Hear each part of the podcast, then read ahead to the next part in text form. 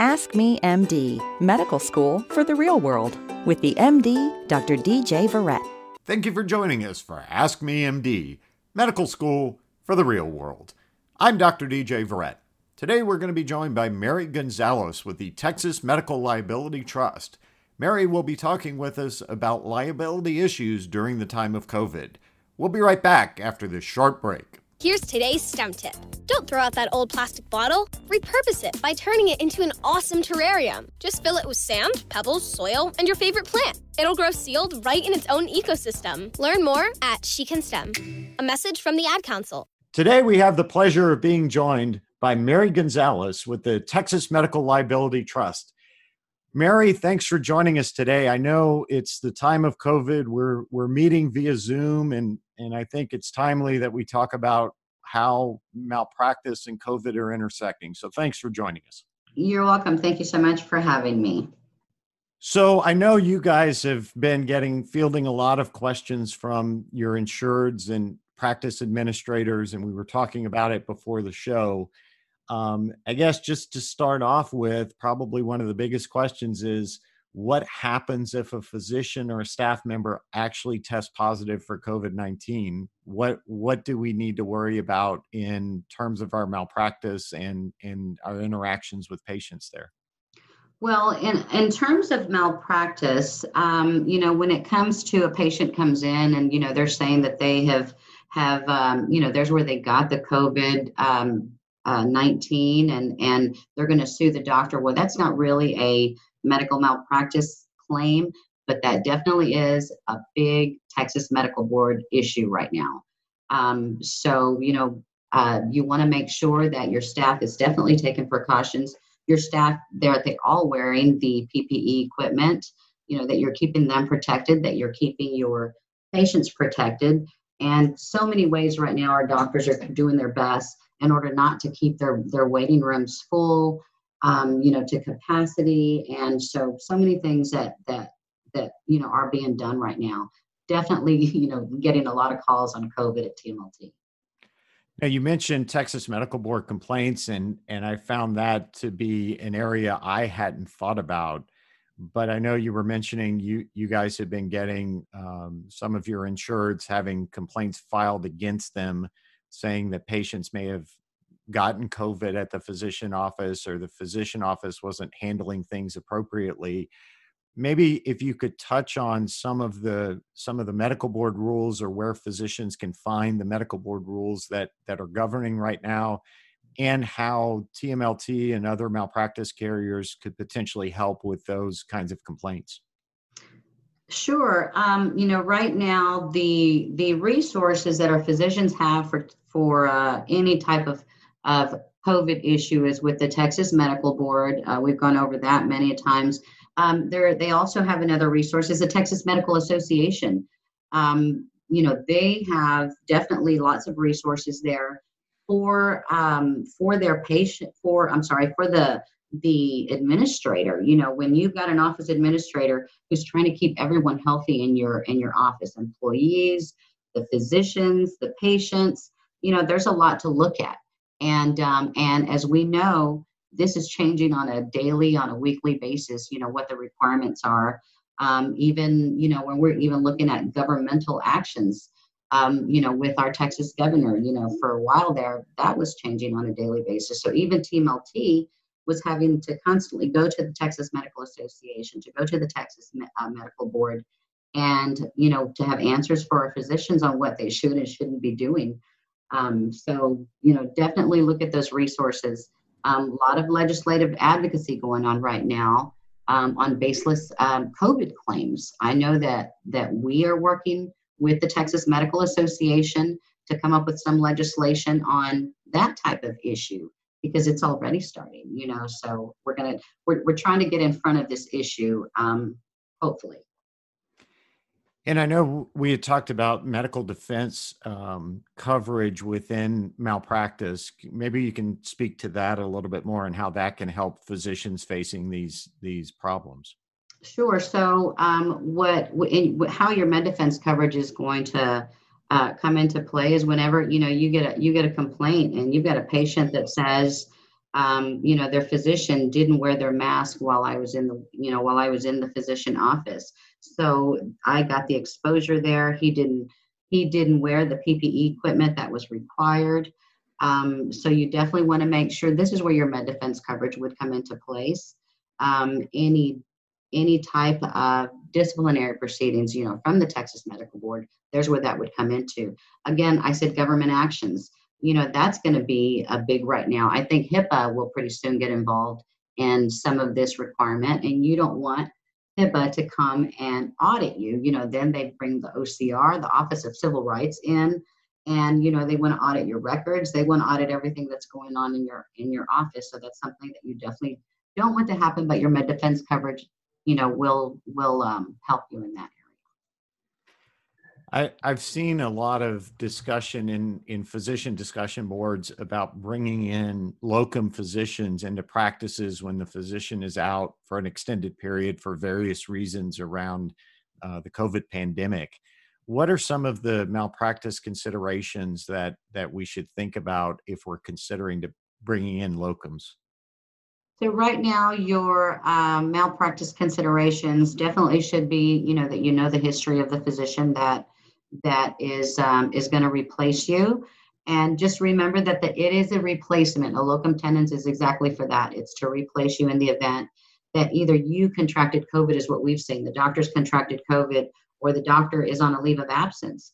Right now, carriers are are allowing leave of absence uh, discounts. You know, they're allowing some of our physicians who had to close their doors when they were not allowed to, um, you know, to perform these uh, surgical procedures that were non-essential.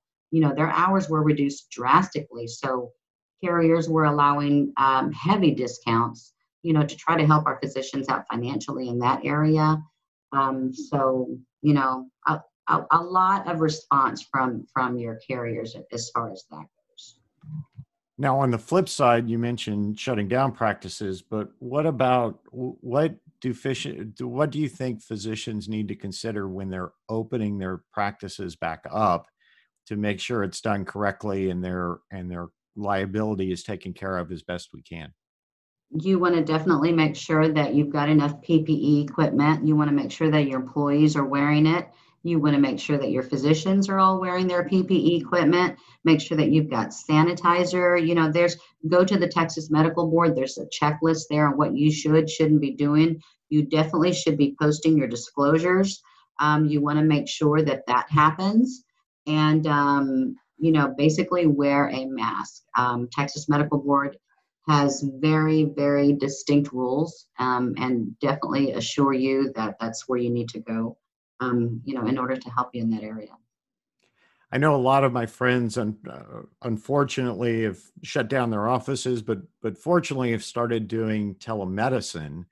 And sometimes the the rules are different when you're doing telemedicine versus uh, in person visits. Do you guys have some resources or suggestions for physicians who are looking at telemedicine options? We do have resources uh, for telemedicine options right now. I know that the uh, before, COVID nineteen, telemedicine was a big topic, you know, with physicians on how they were getting paid for telemedicine and things like that. So obviously, you know, now that that you know that we're dealing with COVID, that has definitely um, been um, an excused, um, no, or I would say that's an allowed payment now. And so our doctors are opening up that telemedicine window, um, you know, allowing their patients to get a little more comfortable with it.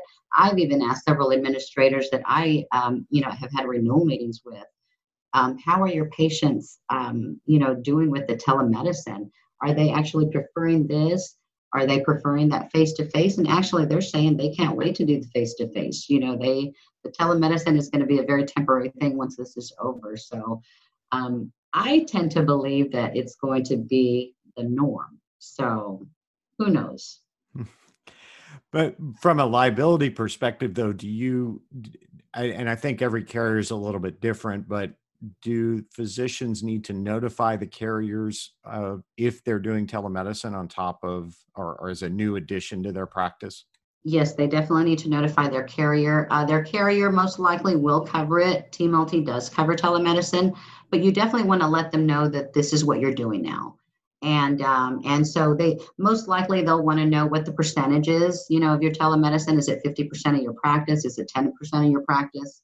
Um, right now it tends to be you know a, a, a, pretty big part of it. So definitely let them know that you're you know that you are doing telemedicine.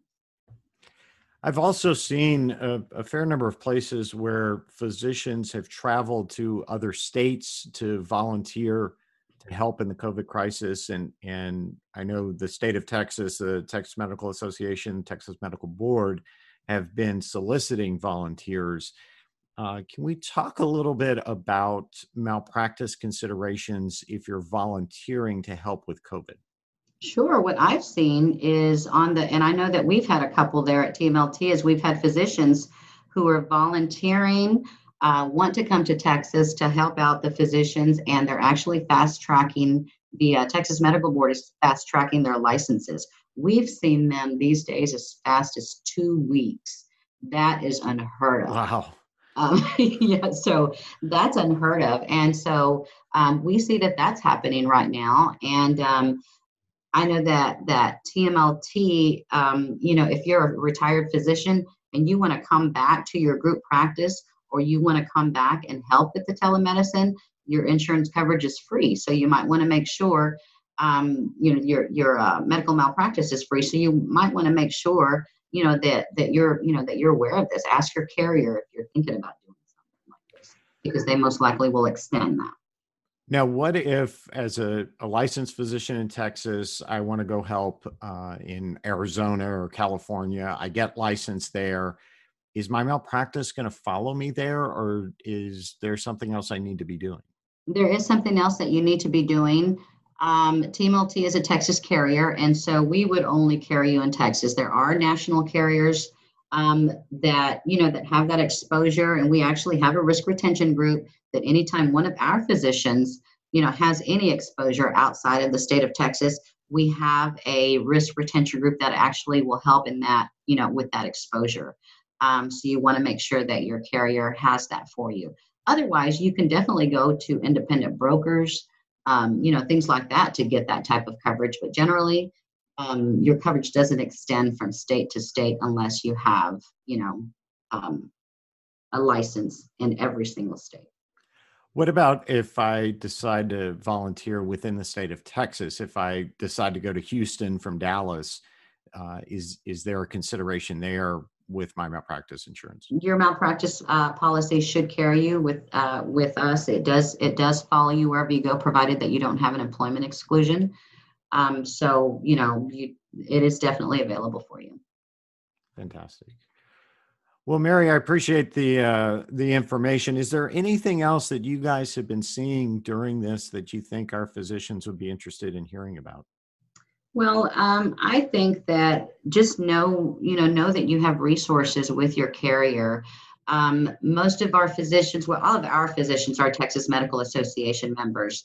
You actually get access to us through them, and then within all of the medical societies in Texas.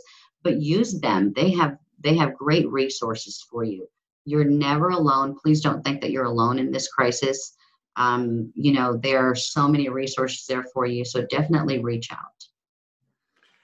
We've been talking with Mary Gonzales of the Texas Medical Liability Trust about some of the special considerations during this time of COVID. You're listening to Ask Me MD. I'm Dr. DJ Verret. Thanks for listening. Make it an awesome week.